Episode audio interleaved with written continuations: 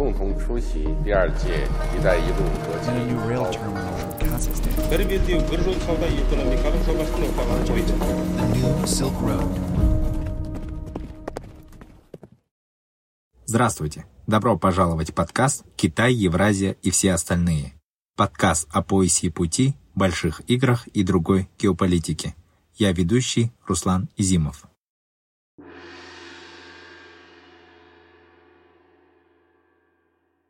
Как можно обеспечить безопасность в Евразии?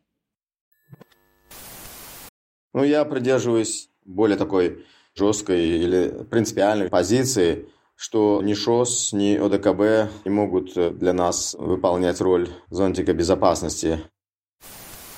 Страны, президенты Центральной Азии еще со времен Ислама Каримова неоднократно подчеркивали свою позицию, что в случае каких-то региональных конфликтов они не будут нуждаться в посреднической роли никакой там внешней державы, а будут решать эти вопросы сами, самостоятельно.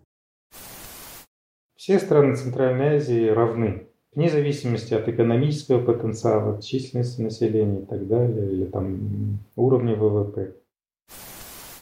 Надо центральноазиатским странам каким-то образом уже приступить к обсуждению неких своих региональных форматов или региональной архитектуры э, безопасности. Последние события в Евразии показали неустойчивость региональной системы безопасности. Традиционно региональную безопасность обеспечивала Организация договора о коллективной безопасности, созданная вокруг военной мощи России. Но со снижением роли России в регионе и ростом влияния Китая, особенно в течение 2022 года, начиная с январских событий в Казахстане и войны в Украине, до последних региональных конфликтов в Южном Кавказе и Центральной Азии – и эскалации военного положения в России, становится очевидным, что Россия уже не способна быть главным провайдером региональной безопасности. Китай, наоборот, готов, но избирательно, пока лидер Китая заявил, что Пекин будет решительно поддерживать только Казахстан, не весь регион, в защите его независимости, суверенитета и территориальной целостности. Учитывая, однако, близкие партнерские отношения между Китаем и Россией, и их схожие взгляды на миропорядок, означает ли, что сообща они могут создать некий блок безопасности? По крайней мере, расширение ШОС за счет присоединения Ирана говорит о том, что эта организация может стать этим блоковым вариантом незападного мира. На недавнем форуме в Самарканде присутствовали также президенты Турции, Азербайджана и Беларуси. Эти страны также могут пополнить ряды ШОС в ближайшие несколько лет – что приведет к формированию крупнейшей евразийской структуры. Но ни расширяющаяся ШОС, ни сокращающаяся ОДКБ, похоже, не намерены заниматься локальными междусоседскими конфликтами внутри региона. Нас особенно тревожит ситуация между Таджикистаном и Кыргызстаном, которая стала приобретать системный характер и уже привела к многочисленным жертвам, в том числе среди мирного населения. Эти проблемы практически никак не были обсуждены в рамках ШОС – или среди членов ОДКБ. Никто из стран Центральной Азии пока не вызвался стать медиатором. Все это прямо или косвенно актуализирует задачу выработки новых, более действенных механизмов обеспечения региональной безопасности в Центральной Азии. Какой она должна быть, пока не совсем понятно. Но совершенно очевидно, что новая архитектура безопасности в Центральной Азии должна быть построена без внешнего патрона – и с обязательным участием всех пяти государств региона. Но как ее сформировать? Является ли эта идея жизнеспособной?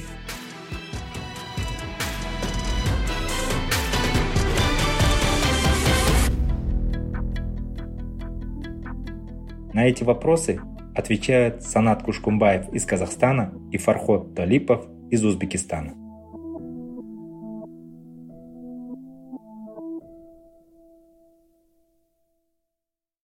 А Санат Кушкумбаев, э, заместитель директора Казахстанского института стратегических исследований из Астаны. Я Фархот Талипов из Ташкента, э, являюсь директором негосударственного научного учреждения «Караван знаний».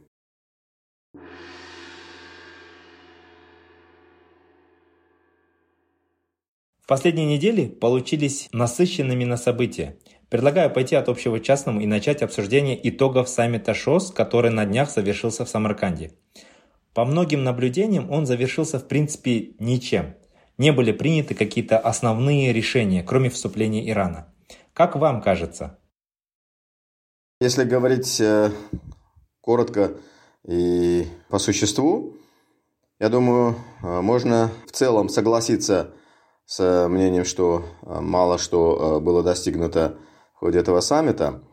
Но на самом деле, собственно, сама эта организация имеет такую природу с самого начала, с момента своего появления, еще с 96 -го года в виде формата шанхайская пятерка, до настоящего времени эта организация представляет собой такую дипломатическую платформу для общения, что ли, для того, чтобы э, члены этой организации могли продемонстрировать э, некую атмосферу согласия, атмосферу дружбы. Не случайно каждый раз, когда проходят э, саммиты, они проходят не, э, если вот даже приглядеться, не так, как это, подобные саммиты проходили бы в западных институтах или в западных организациях. Очень много торжественного здесь всегда э, включено в э, саммитах ШОС, э, такого эмоционального, торжественного, как бы специально подчеркивая, что здесь, в этой организации, такой вот климат дружбы, сближения, консолидации. То есть это в целом некая такая дипломатическая платформа для регулярного общения представителей, членов этой организации. Практическое наполнение э, вот, принимаемых э, заявлений или деклараций очень часто ограничено. Э, я даже могу сказать, что э, ШОС, которая принимает каждый раз э, декларации по итогам саммита, э, в целом э, как бы ну, может быть, очень упрощенно, если говорить, увлекается повторением известных э, таких лозунгов, что ли, или э, декларативных э, заявлений из декларации в декларацию э, относительно того, насколько члены ШОС привержены принципам ООН, международного права, насколько они отвергают насильственные решения проблем, не вмешатель, э, стоят на принципах невмешательства, во внутренние дела друг друга, отвергают однополярный мир, э, стоят на позиции многополярности и так далее. Такие заявления повторяются из декларации в декларацию. Конечно, каждая декларация может быть на, в определенной части содержит и новизну, но в целом они такие большие документы, которые состоят по объему там, из 15-17 страниц, и большая часть которых, в общем-то, повторяет предыдущие Э, декларации. Из этого видно, что э, ШОС – это скорее некий такой дипломатический форум для членов, нежели серьезная практическая функциональная э, структура для реализации конкретных проектов. Самаркандский форум или Самаркандский саммит это во многом подтвердил. Вот. Единственное, что можно действительно заметить с точки зрения такой новизны, это меморандум о вступлении Ирана. Это вступление будет официально оформлено в следующий год э, в Индии. Индия стала председателем ШОС на, э, на, на этот год предстоящий. А, очень интересно было наблюдать э, такую вот, что ли, составляющую или такой фон, когда на ШОС, на саммит прибыл президент Турции, президент Азербайджана. Это тоже был некий такой фон или месседж, говорящий о, многом, о возможном вступлении этих государств в будущем. Но пока я ограничусь, наверное, вот э, такими общими пока рассуждениями, чтобы потом уже углубляться, может быть, какие-то конкретные вопросы. Я хотел бы продолжить ту мысль, которую вот Фархот говорил. Конечно, сами ШОС вообще площадка э, не блоковая. То есть это организация, в которой изначально было два колеса. То есть это экономическая составляющая и вопросы безопасности. Но при этом надо помнить, что откуда она, а, скажем так, истоки ее корни. Это, конечно, из э, отношений вот шанхайской пятерки, то есть Китая, четырех постсоветских стран. То есть там, да, была конкретная повестка и, конечно же, э, ну, беспрецедентное для этого региона решение вопросов э, по границе. Со временем ШОС, конечно, расширила свою и географию, собственно говоря, это и мы сейчас видели на Самаркандском собеде, и повестка стала такая, скажем так, большая, э, мозаичная. И, конечно же, попытка там, были попытки представить ШОС как некий блок, как новое там какое-то объединение, которое не согласно с Западом, или страны, которые там противостоят. Но на самом деле это не так. Мы видим, что это не она изначально не, не, не, не планировалась таковой, ну и нет там вот этой приставки «анти». Это понятно и потому, что нету устава ШОС, нету многих других таких институциональных вещей, которые бы Э, характерны, характеризовали международную организацию с какой-то более жесткой структурой. Поэтому вот эта аморфность ШОС, она, конечно, и ее плюс и минус одновременно. Потому что вот подобного рода саммиты многосторонние, они интересны двусторонними встречами. То есть вот все внимание, я заметил по медиа и так далее, в основном приковано было, конечно, к, к прежде всего, конечно, к китайскому лидеру. Ну, понятно, что участие Си Цзиньпина, тем более после такого длительного перерыва, то есть первое его турне зарубежное после эм, по, начала пандемии тоже привлекло внимание, конечно, все. Ясно почему, то есть, ну и вес, потенциал Китая, особенно все эти последних изменений событий. Поэтому вот эти двусторонние встречи, я думаю, что и китайская сторона довольно продуктивно, эффективно провела, именно реализуя собственную повестку. Понятно, что и российского лидера, то есть э, внимание было привлечено, потому что ну, в контексте украинского кейса и того ситуации в мире. Эрдоган тоже необычное явление участия э, турецкого лидера в, саммите. Понятно, что сейчас уже после того, как он состоялся, уже турецкая сторона дает знать, что намерена э, стать членом ШОС, тоже довольно интересно. То есть Турция является э, с одной стороны членом НАТО, с другой стороны она свою заявку не отзывала, то есть она как бы стоит на пороге ЕС, то есть пытается тоже двигаться в этом направлении, при этом эм, участвовать в ШОС. То есть, ну, интересная довольно конфигурация. Понятно, вступление Ирана логично, то есть это уже давний процесс. Ну, Беларусь в этом контексте, понятно, тоже интересно. Но, например, участие Индии – тоже крупнейшей азиатской державы, экономики, оно не делает э, ШОС, конечно, ни в коей мере там, каким-то антизападным блоком. Поэтому это интересно. Другой аспект, э, вот это все расширение географическое, что приводит, э, к чему? Будет ли Центральная Азия в эпицентре ШОС? Всегда изначально, ну как бы центральный фокус всегда был на Центральной Азии. Это было связующим звеном в ШОС. Ну, для наших стран, я думаю, важно, чтобы мы сохраняли свою вот эту, скажем так, центральную роль э, в Шанхайской организации сотрудничества. То есть центральную не в плане там веса, естественно, экономического потенциала, а в плане того, что какие интересы, пересечения интересов, то есть вот эту транзитную э, функцию. Вот этим было интересно, мне кажется. И каждая встреча, ну, она где-то повторяется, где-то рутинно. Декларации уже становятся во многом там похожими, согласен, да. Ну, Самаркандский саммит, конечно, он по количеству, говорят, подписанных документов тоже какой-то рекордсмен, естественно, и необычный состав участников. Вот это, естественно, привлекает само по себе вот эта многосторонность а, в ШОС. А так, конечно, есть те проблемы, которые были, возникли в ШОС, они существуют. То есть понятно, что есть где-то, где страны имеют разные совершенно повестки, и там сдвигов больших нет. Ну, там в таких вопросах, как зона свободной торговли и так далее, ну, на чем изначально Китай настаивал. Ну и ряд других вопросов. Спасибо большое.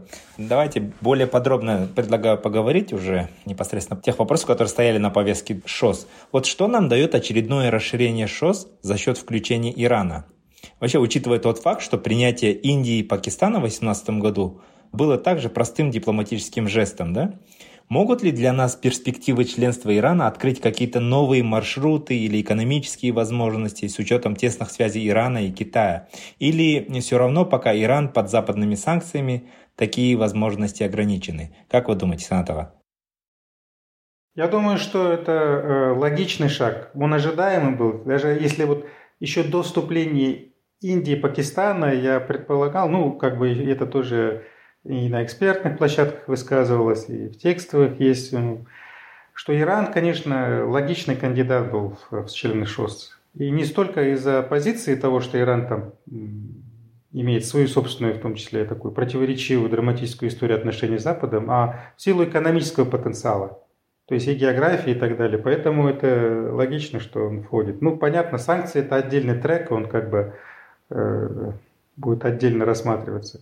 Но вступление Индии и Пакистана было ранее, потому что, например, за каждой, за каждой этих страной стоял, скажем так, член ШОС, который продвигал. Ну, понятно, что Пакистан поддерживался в большей степени Китаем, Индия, ее членство в большей степени Индии, а, России, поэтому здесь как бы такие есть э, параллели.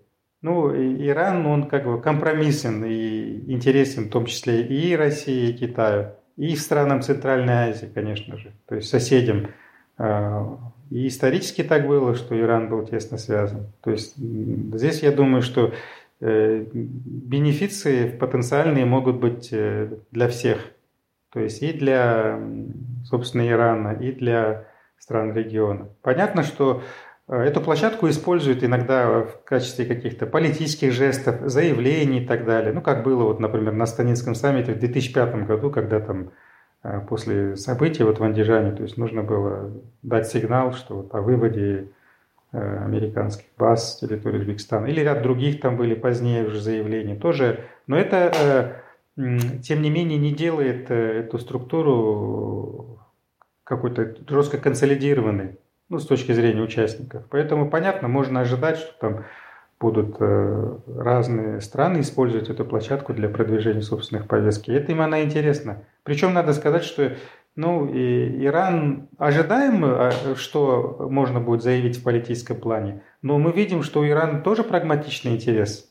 То есть они сфокусированы на экономической повестке и видят ШОС этот потенциал большой. Собственно, почему и Турция э, устами президента Эрдогана анонсировала, что тоже бы хотела Э, стать полноправным членом этой организации, потому что все хотят э, получать многостороннюю выгоду, быть бенефициарами. Я думаю, здесь есть интерес прагматичный у нас.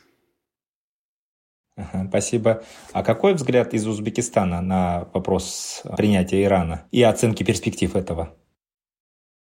Я во многом согласен с Анатом Мушкумаевым. Действительно, на повестке ШОС потенциальное или будущее членство Ирана давно уже э, маячила, можно сказать, и вот это время наступило. Но, э, как вот я и выше говорил тоже, поскольку ШОС э, больше проявляет себя как некий такой дипломатический форум, место таких встреч и дискуссий, когда создается некая такая аура или атмосфера, то добавление вот к этой группе государств э, Ирана создает вот именно или укрепляет известную старую вот эту ауру или имидж организации, э, как э, стоящий на, если не говорить жестко, антизападной позиции, то, по крайней мере, как организация, которая оппонирует Западу. В общем-то, Иран известен, как вот и Санат говорил, своими напряженными отношениями с Соединенными Штатами. И в этом смысле некий, некий такой как бы вес э, антизападщины, если так грубо выражаться, или некая критическая масса антизападных или оппонирующих Западу позиций накапливается в ШОС. Здесь интересно такое наблюдение в связи с э, членством Ирана. Вот Иран, а дальше, э, я думаю, следующее по очереди будет Турция, наверное, а, то э, возникает некая такая кластерная стратегия, что ли, в членстве в ШОС. Как известно, а, Индия с Пакистаном всегда соревнуются э, за какие-то серьезные региональные или макрорегиональные шаги, действия. Если одна из этих двух стран – куда-то вступает, то следующая обязательно, то вторая тоже э, как оппонент э, или с точки зрения балансирования тоже вступает. Э, если одна создает атомную бомбу, то и следующая, вторая тоже создает атомную бомбу. То есть они как бы соревнуются, наступая на пятки друг другу. И в ШОС они также вступили одновременно. Я думаю, после Ирана, если вступит Турция, то тоже возникнет некий такой кластер э, геополитический. Известно, что Турция с Ираном также не э, у них в отношениях они далеко от идиллии, и напряженность э, существует как с точки зрения э, региональной политики, геополитики, так и с точки зрения соперничества за лидерство в исламском мире, как вы знаете, и так далее. Поэтому индо-пакистанская двойка, Ирана-турецкая двойка возникает, что ли, в составе ШОС, и с этой точки зрения гораздо усложняя и структуру, и функцию ШОС. Я бы сказал, это, как это называется, миссию данной организации. Представьте себе э, следующий шаг после Турции Азербайджан. Ведь президент Азербайджана тоже присутствовал. И тогда возникает еще один кластер. Но он уже более такой, а, скажем, э, позитивный кластер, потому что Турция, Азербайджан и четыре центральноазиатских государства, члены ШОС, являются членами еще другой организации, которая в начале этого года возникла. Организация тюркских государств. И возникает, если э, вот это все произойдет, то есть членство Турции, а потом и Азербайджана, то целый кластер возникнет в составе ШОС, кластер, э, состоящий из э, всех членов организации тюрет, тюркских государств. Вот какая усложненная возникает структура. Но возвращаясь к Ирану, когда мы говорим, что Иран важен для стран Центральной Азии, э, с точки зрения э, диверсификации транспортных коридоров, энергетического сотрудничества и так далее – то э, хотел бы подчеркнуть такой момент, что несмотря на то, что это все верно, э, все же реализация проектов, связанных э, с этой диверсификацией транспортных коридоров и так далее, э, реализуется на двустороннем уровне. То есть э, влияние или вклад, что ли, ШОС э, в такие э, проекты, э, я думаю, минимален. Э, и когда речь идет о строительстве транспортных каких-то артерий, железных дорог, э, там Э, прокладки трубопроводов и прочее, то, конечно же, это только лишь идет на уровне соглашений между соответствующими государствами. То есть и без ШОС, наверное, можно было бы сказать, что э, переговоры, там процесс в целом с Ираном уже много лет и так э, продолжается и развивается. Э, стоит упомянуть, например, еще во времена Каримова, когда стоял, или возникла, точнее, инициатива со стороны Узбекистана о, о прокладке такой ветки э, Сирахс э, Мешхет э, из Туркмении э, в Иран. Далее уже по сети иранских железных дорог соединение на Ближний Восток. То есть это, это такого рода инициативы использования иранской территории, они существовали давно уже. Вот. Поэтому членство Ирана, наверное, можно рассматривать как некий такой геополитический жест – со стороны э, вот очередного оппонента Запада, э, но с точки зрения, как я сказал, практических аспектов э, реализации э, каких-то идей, проектов, э, тут, э, наверное, ШОС э, менее будет заметен. э, и более будет как э, такой вот форум для посылки определенных месседжей. Примечательно, что на полях саммита было подписано э, одно из важных и, наверное, долгожданных соглашений по проекту строительства железной дороги Китай, Кыргызстан, Узбекистан. Это важный проект для региона. И как вы оцениваете ее перспективы? Что эта дорога даст нам, странам Центральной Азии? И э, каковы вообще шансы на то, что в этот раз этот проект будет реализован? Я, э, услышав вот это сообщение о том, что было принято такое согласие, что ли, или соглашение между э, участниками саммита о строительстве этой железной дороги Казахстан, Кыргызстан, Узбекистан, про себя произнес такую простую и очевидную фразу, типа «наконец-то». Потому что идея строительства этой железной дороги существовала уже, как и вот в случае с Ираном, как я сказал выше, а, аж с конца 90-х годов, 1990-х годов. Э, и продлевалась бесконечно в связи с различными причинами, особенно связанными там э, с позицией, с позицией Кыргызстана касательно э, прокладки определенных векторов, направлений этой железной дороги внутри территории Кыргызстана, связанных также с проблемами финансирования и прочее. В начале этого года, особенно когда после визита президента Кыргызстана в Узбекистан появились сообщения о том, что Кыргызстан уже как бы... Даже, знаете, это было еще до избрания нынешнего президента Джапарова, а еще во время президентства предыдущего его предшественника. А когда уже появились первые сигналы, первые сообщения о том, что Кыргызстан уже не возражает а, против строительства этой железной дороги. То есть появились оптимистические уже прогнозы, что как бы лед тронулся. И вот, наконец, а, однозначно, откровенно, как говорится, открыто было на этом саммите заявлено, что, это железная, что этой железной дороги быть, так сказать. Да? Должен сказать, что с 2020 года параллельно этой железной дороге автомобильная трасса уже давно функционирует, то есть она уже имеется. Китай, Кыргызстан, Узбекистан. Эта автотрасса параллельно с этой вот э, искомой железной дорогой, а она уже функционирует несколько лет. И теперь железная дорога будет построена. Что это означает, был вопрос для э, наших стран, э, то, наверное, надо прежде всего заметить, что когда уже появились первые даже вот эти инициативы или идеи о создании этой железной дороги, она не рассматривалась как сугубо такая трехстрановая, если так можно выразиться, что соединяющая Китай, Кыргызстан и Узбекистан, а как сегмент более крупного, я бы даже сказал, э, такого мегапроекта трансконтинентального характера, который условно называется Западный Китай, Западная Европа и которая сокращала бы, скажем, э, несколько сот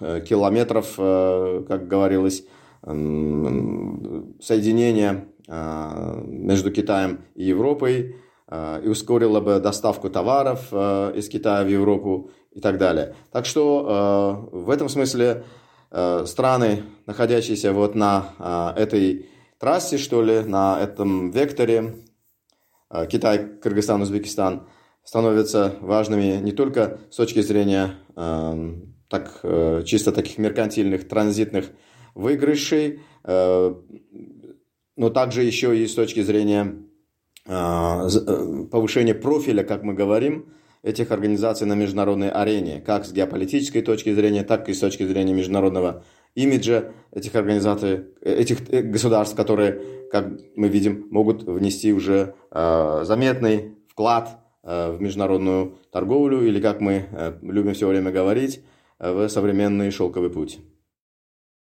Санатага, а как этот проект оценивается в Казахстане? Вот с точки зрения ее перспектив, и еще такой э, технический момент. Есть ли уже какие-то а, сведения о том, а, по, какой, по какому стандарту будет построена эта дорога? То есть это будет широкая колея или узкая, которую вот всегда предлагала китайская сторона?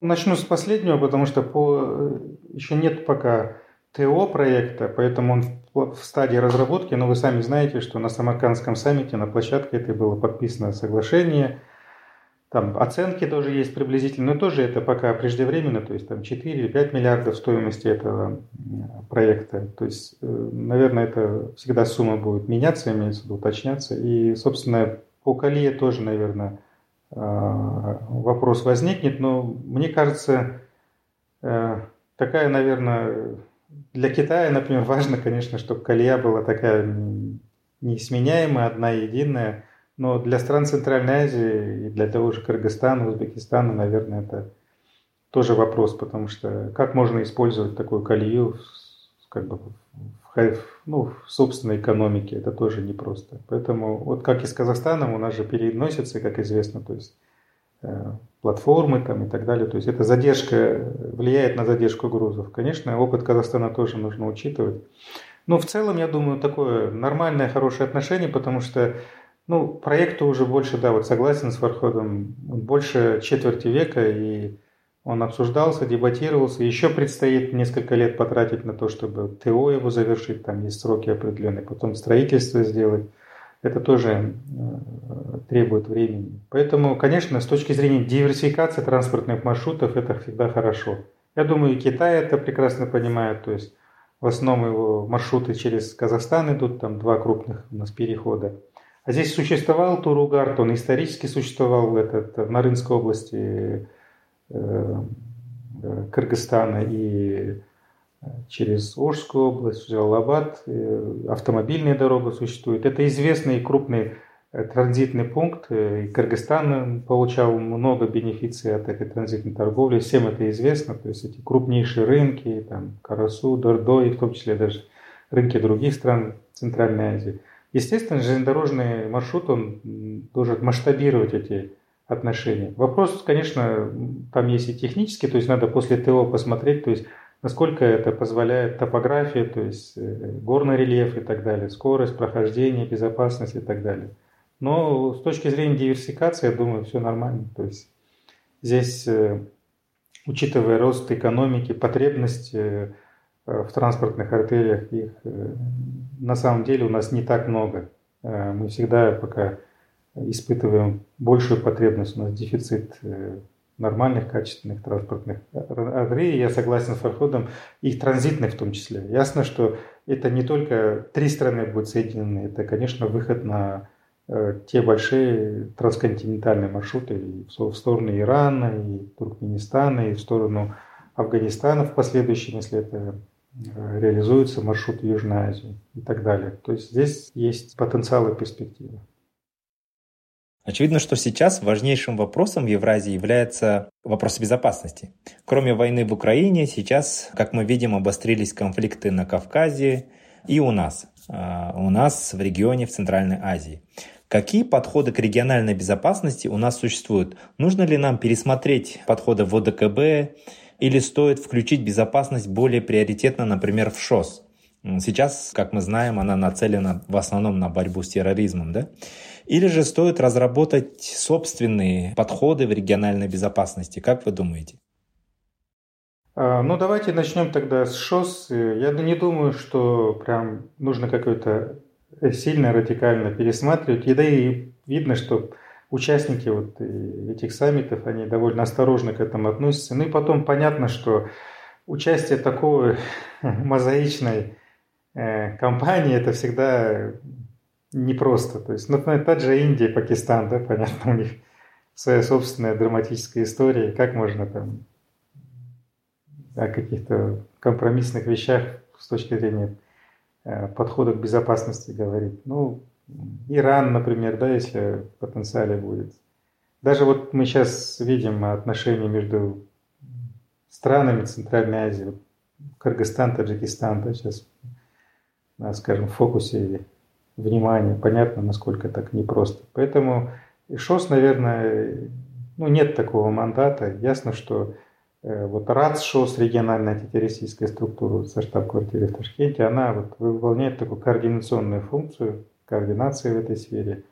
И там периодически совместные антитеррористические учения проводят страны, но когда дело доходит вот до конкретных живых таких реальных конфликтов, конечно, ШОС, она ну, ограничивается пока дипломатическими э, аргументами, заявлениями. Ну, я бы сказал, что его ДКБ здесь э, тоже очень сложное положение буквально, потому что и обе страны тоже члены ДКБ, например, тот же Таджикистан, Кыргызстан. Поэтому э, это не, не самые гибкие, я думаю, структуры. То, что необходимо, э, то, что необходимо э, пересмотреть, э, конечно, э, если в рамках региона Центральной Азии, собственно, мы как соседи могли бы выработать общее видение. И не обязательно его институциализировать, то есть формализовывать, создавать какую-то очередную структуру по безопасности. Самое важное – принципы и подходы. Если будут страны разделять их, они найдут компромисс. В ШОС, в ОДКБ пока еще есть разница и в принципах, и в подходах. Ну, я придерживаюсь более такой жесткой или принципиальной позиции, что ни ШОС, ни ОДКБ не могут для нас выполнять роль зонтика безопасности э, в регионе. Э, ШОС, вот как и Санат тоже говорил, э, не является военной там, или военно-политической организацией, не является блоком. У них из декларации в декларацию повторяется вот эта незыблемая мысль, э, идея, что ШОС никогда не планировал и не имеет амбиций превратиться в военно-политический блок. Э, вопросы безопасности решаются только лишь на или в форме, или на уровне э, дипломатии, переговорами, какими-то обменом информацией, не более того. И, но это, конечно же, для создания системы безопасности, архитектуры безопасности вовсе недостаточно. И в этом смысле ШОС не может, э, что ли, выполнять эту миссию. Тем более, что с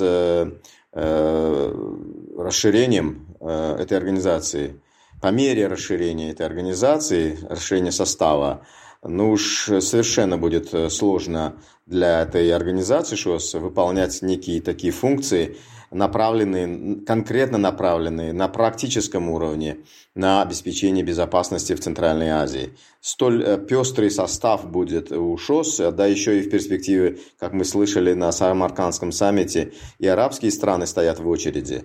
Так что это будет очень пестрый состав, э, и вряд ли э, стоит даже задумываться или там как-то предполагать, что ШОС когда-нибудь может взять на себя такую роль провайдера безопасности для Центральной Азии.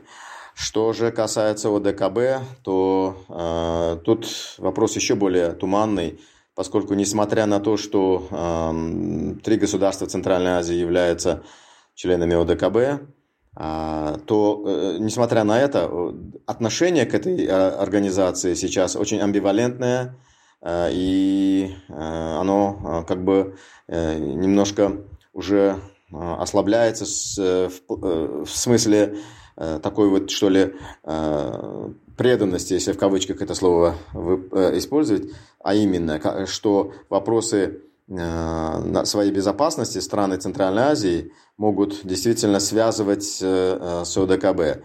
Мне знакомы критические взгляды целого ряда экспертов, в том числе из Казахстана, в отношении ОДКБ. Даже знаю и слыш, читал работы э, известных экспертов, которые уже призывают, что ли, э, к выходу Казахстана из э, ОДКБ, а также из ЕАЭС. Даже такая страна, как Армения, уже э, испытывает определенные турбулентности в этом отношении, э, э, что там тоже уже звучат э, уже не э, один год э, мысли о том, что что делать? Зачем Армении ОДКБ? Ни Армения не может э, где-то там помочь э, в ОДКБ, ни ОДКБ не может помочь в безопасности Армении, и что Армении, особенно в контексте вот последних э, конфликтов с Азербайджаном, что Армении нечего надеяться на ОДКБ типа и так далее. Таким образом, даже в этой, казалось бы, более пророссийской стране брожения наблюдаются в отношении ОДКБ. Э, и очень сложно даже представить в действительности, несмотря на такие, может быть, подчас объективные, подчас субъективные взгляды по отношению к ОДКБ, что ОДКБ действительно способна на самом деле выполнять какие-то функции по как бы обеспечению услуг по безопасности для стран Центральной Азии. Очень трудно это представить, особенно с учетом того, что вот я хотел бы напомнить это, что страны, президенты Центральной Азии еще со времен Ислама Каримова неоднократно подчеркивали свою позицию, что в случае каких-то региональных конфликтов они не будут нуждаться в посреднической роли никакой там внешней державы, а будут решать эти вопросы сами, самостоятельно. То есть это э, тоже такая и скрытая, и явная, что ли, позиция, которая сохраняется и по нынешний день, э, я думаю, у стран Центральной Азии. Отсюда вывод, что если не ШОС и если не УДКБ, то, наверное, надо центральноазиатским странам каким-то образом уже приступить к обсуждению неких своих региональных форматов или региональной архитектуры э, безопасности. Какая она будет архитектура? Э, вот как э, Санат говорил, институционализированная или не институционализированная? Это, конечно, другой вопрос – но в целом фокус э, центральноазиатских стран в этом отношении, я думаю, должен быть э, региональный. региональный. Э, и тем более, есть еще один последний аргумент в пользу регионального подхода к безопасности в Центральной Азии. Это то, что вот, и это мы 30, более 30 лет наблюдаем с момента обретения независимости. Угрозы, ведь безопасность и политика безопасности начинается от объективной оценки угроз, верно? Так вот, угрозы Э, которые э, испытывала Центральная Азия и отдельно взятые страны Центральной Азии. Эти угрозы безопасности э, имели ограниченный, ограниченную форму проявления или ограниченные масштабы проявления. Это спорадические террористические акты, э, террористов, вылазки террористов, это какие-то отдельные инциденты на границе, приграничной зоне, это определенные, скажем, стычки или взаимные претензии касательно определенных объектов, находящихся на границе, не более того. Представить, чтобы какие-то были масштабные угрозы, до сих пор было очень сложно. А раз так, то Конечно же, центральноазиатские страны могут э, справляться с подобными угрозами э, своими собственными силами, что как раз э, имело место, когда были вылазки террористов и так далее. Таким образом, я думаю, у центральноазиатских стран имеется достаточный потенциал для того, чтобы создавать потихонечку свою региональную систему безопасности, особенно с учетом того, что уже вот 4 года или 5 лет развивается и набирает обороты механизм, называемый консультативными встречами президентов. Но в целом вот мы видим, что многие многосторонние структуры, а, в которых наша страна, Казахстан участвует, они очень часто дублируют функции. Да? Это и ШОС, ОДКБ, есть Евразийский экономический союз, есть там инициатива «Пояс и путь». И у нас почти нет организаций, представляющих регион сам по себе. Да? Это не только Центральная Азия, но и в целом на постсоветском пространстве. Ну, конечно, да, мы сегодня уже говорили о том, что уже постепенно создается, возможно, такая организация в рамках Центральной Азии. Как вы считаете, настал ли момент, где все эти пересечения обострились, и надо уже выбрать одного патрона или взять судьбу региона в свои руки? Ну да, начну с последней вашей фразы. Ну, наверное, патроны не нужны внешне, опять это путь никуда, я думаю, путь какой-то зависимость, тупик. Все страны Центральной Азии равны, вне зависимости от экономического потенциала, от численности населения и так далее, или там уровня ВВП. Это важно. То есть мы одна, мы э, по, скажем так, возрасту одинаковые, то есть все находимся в одном классе, если так даже сравнить, образное сравнение сделать. То есть у нас практически старт независимости, все вместе одинаково было. Поэтому и многие вопросы в повестке дня похожи. Есть, конечно, и отличия, это естественно, тем более уже больше 30 лет прошло и различия есть. Но важно фокусироваться, мне кажется, не на том, что разделяет, а то, что объединяет. А объединяющих факторов немало. Поэтому я думаю, что и от Узбекистана, от Казахстана, который вот сейчас демонстрирует а, вот подобный уровень э, союзнических отношений, это хороший ориентир, это маяк своеобразный, я думаю, для всего региона. Здесь я согласен, солидарен с высказыванием Фархода. Потому что именно э, крупные страны, большие страны, они должны показывать именно собственным примером. В этом есть лидерство, наверное, да, что собственным примером, эм, как э, необходимо и куда необходимо двигаться. Поэтому я думаю, что, собственно, э, централизация субъектность это, – это повестка текущая и перспективная. Почему мы уже видим на протяжении последних нескольких лет и консультативные встречи, да, пусть они пока в осторожном формате идут. Понятно, что есть э, притирка, есть определенное э, переосмысление, в том числе и драматического такого опыта прошедшего. Мы же уже создавали не одну организацию региональную, поэтому вопрос теперь так не стоит, чтобы институциализировать, создать еще раз одну организацию, потом опять о ней там э, благополучно или неблагополучно забыть. Вопрос в другом, вопрос результативности. Я вот, кстати, году, в следующем году, в 23-м, будет уже как 30 лет, наверное, подписанному договору а между вначале Казахстаном, Узбекистаном, потом Кыргызстан, потом уже и Таджикистан к нему присоединился. Это вот договор, который лег в основу а, централизованного экономического а, сообщества. То есть это договор о э, тесном экономическом сотрудничестве, о политической координации, который потом уже в 90-х годах привел к созданию Межгосударственного совета и так далее. Поэтому, конечно, вот то, что э, предыдущий коллега мой говорил, спикер, он прав, когда сказал, что есть вот форма уже, есть ориентиры. То есть если вот Совет глав государств Совет министров иностранных дел и так далее, то есть отраслевых ведомств, То есть мы, если будем идти путем функциональной кооперации, это приведет к хорошим результатам. Я думаю, здесь э, рациональное зерно есть. Ну, учитывая, вот, собственно, наше, э, опять же, возвращаясь к этому, наше положение, то, что мы э, landlocked country, то есть отдаленные от мировых транспортных путей, учитывая наше непростое геополитическое окружение, ситуацию, нам нужно держаться сообща. Парватака, вот какие ваши прогнозы в целом на геополитическую обстановку на ближайшие годы? Чего больше в ваших ощущениях? Тревоги или вы все-таки надеетесь на лучшее, да? Обнадеживает ли вас казахско-узбекский подход к региональным делам, если таково имеется, по вашему мнению? Ой, это очень сложный, очень большой вопрос, конечно же. Это даже очень интересный вопрос, который, я думаю, даже заслуживает целой конференции. Это а, действительно э, важно. Я хотел бы даже сказать так. Э, и надежд, и уверенности, и тревог достаточно.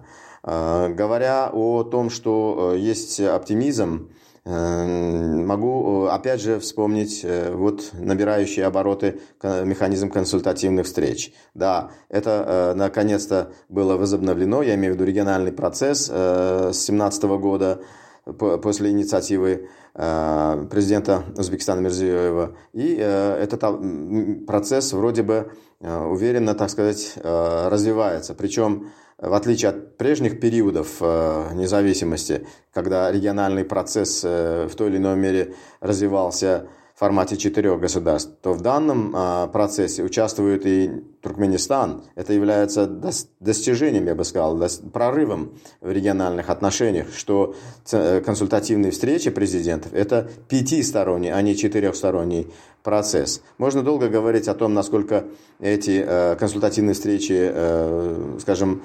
эффективные, успешные с точки зрения э, регионального интеграционного процесса или нет. Но, тем не менее, э, он идет. Этот процесс э, возобновился. И я думаю, он в конце концов должен вывести пять стран Центральной Азии на путь более серьезной институционализации региональной интеграции. Но это с точки зрения вот такого, что ли, оптимистического взгляда. Говоря о тревогах, я бы, наверное, все-таки не закрывал глаза на то, что есть и тревожащие моменты в Центральной Азии. Последнее время, последнее время участились э, как в масштабе, так и в интенсивности э, различные информационные атаки на наши страны, а, направленные на то, чтобы э, вот как бы сеять такую вот или некую такую зерно враждебности между Центральной Азиатскими странами, либо Э, направленные на то, чтобы создать э, такую, э, такое общественное мнение, что центральноазиатские страны не способны объединяться сами без участия великой державы. Э, более того, это э, пол беды было бы, если бы вот такие э, иногда нелепые, иногда там какие-то провокационные были бы, делались бы заявления о неспособности стран Центральной Азии объединяться. Но были и угрожающие моменты, когда, вы знаете, в Казахстане лучше раздавались различные угрозы касательно а, вот различных сценариев э, негативного развития событий э, в самом Казахстане. Э, покойный Жириновский неоднократно об этом говорил и предупреждал, что ли, в кавычках, и так далее. Ну, вы это хорошо знаете, эти информационные атаки, которые раздавались из различных источников аналитических, экспертных, медийных и даже официальных со стороны России. Э, вот такого рода процессы, они являются тревожными, конечно же. Э, не могу сказать, что они прямо станут такими суперугрожающими, примут форму каких-то серьезных э, угроз и затянет центральноазиатские страны в какие-то круговороты конфликтные. Но, тем не менее, поскольку они присутствуют, то, конечно же, они не могут расслаблять, скажем так, центральноазиатские страны. Вот это вот, наверное, будет немножко напрягать э, всех нас. Говоря об узбекско, вот как ты задавал, узбекско-казахских отношениях, я бы хотел, конечно, непременно напомнить, э, упомянуть, точнее, э, декабрь 2021 года. В прошлом году, в декабре, вот скоро год будет, э, между Узбекистаном и Казахстаном подписан, подписана была декларация, которая потом примет форму договора о союзнических отношениях. Это беспрецедентный документ, я думаю, потому что между Казахстаном и Узбекистаном в 2013 году, еще во времена Каримова и Назарбаева, был подписан договор о стратегическом партнерстве. То есть уже как бы такая правовая и политическая база для э, повышения уровня э, отношений и сотрудничества между двумя государствами уже давно была, был создан. Этот климат, этот уровень. А теперь и союзнические отношения. То есть, э, вот если вы бы прочитали, прочитаете, ну, наверняка, читали, откроете этот договор, э, так, точнее, эту декларацию, там даже и говорится, что поручено э, Министерством иностранных дел довести эту декларацию до договора. И между Казахстаном и Узбекистаном будет теперь полноценный договор о союзничестве. Ну, чем отличается союзничество от стратегического партнерства? Наверное, всем хорошо известно – Э, одно из таких измерений союзничества – это, конечно, э, тесное сотрудничество в области э, безопасности и рассмотрение угроз одной стороны как угрозу обеим сторонам и взаимопомощь, включая военную в случае угроз. Об этом даже говорилось вот накануне подписания этой декларации. Также говорилось во время этого саммита прошлого года о том, что создается Совет глав государств. То есть институционализация саммитов э, происходит и, вообще отношений в виде создания определенных э, органов. Совет глав государств, ну, я думаю, дальше может последовать Совет глав министров иностранных дел и так далее. Я думаю, а, Казахстан и Узбекистан дали пример остальным странам Центральной Азии э, относительно того, в каком направлении надо дальше продолжать развивать региональный процесс. Если Казахстан и Узбекистан создали Совет глав государств, почему бы не создать Совет глав государств всех центральноазиатских стран, да? То есть это был некий прототип, я думаю, э, будущих э, вот таких э, институтов уже в региональном масштабе. В этом смысле Казахстан и Узбекистан сыграли важную роль в, региональном, в региональных отношениях, подали, я бы сказал, такой пример подлинных лидеров, и будем надеяться, что и этот, и они сами будут придерживаться э, вот этого духа э, и буквы э, союзничества, и дальше будут нести такую, что ли, особую ответственность за общую интеграцию, за сотрудничество в масштабе всего региона. Спасибо. Спасибо большое, уважаемые гости. С нами были Санат Кушкумбаев, заместитель директора Казахстанского института стратегических исследований из Казахстана, и Фархот Толипов, директор некоммерческого научного учреждения «Караван знаний» из Узбекистана.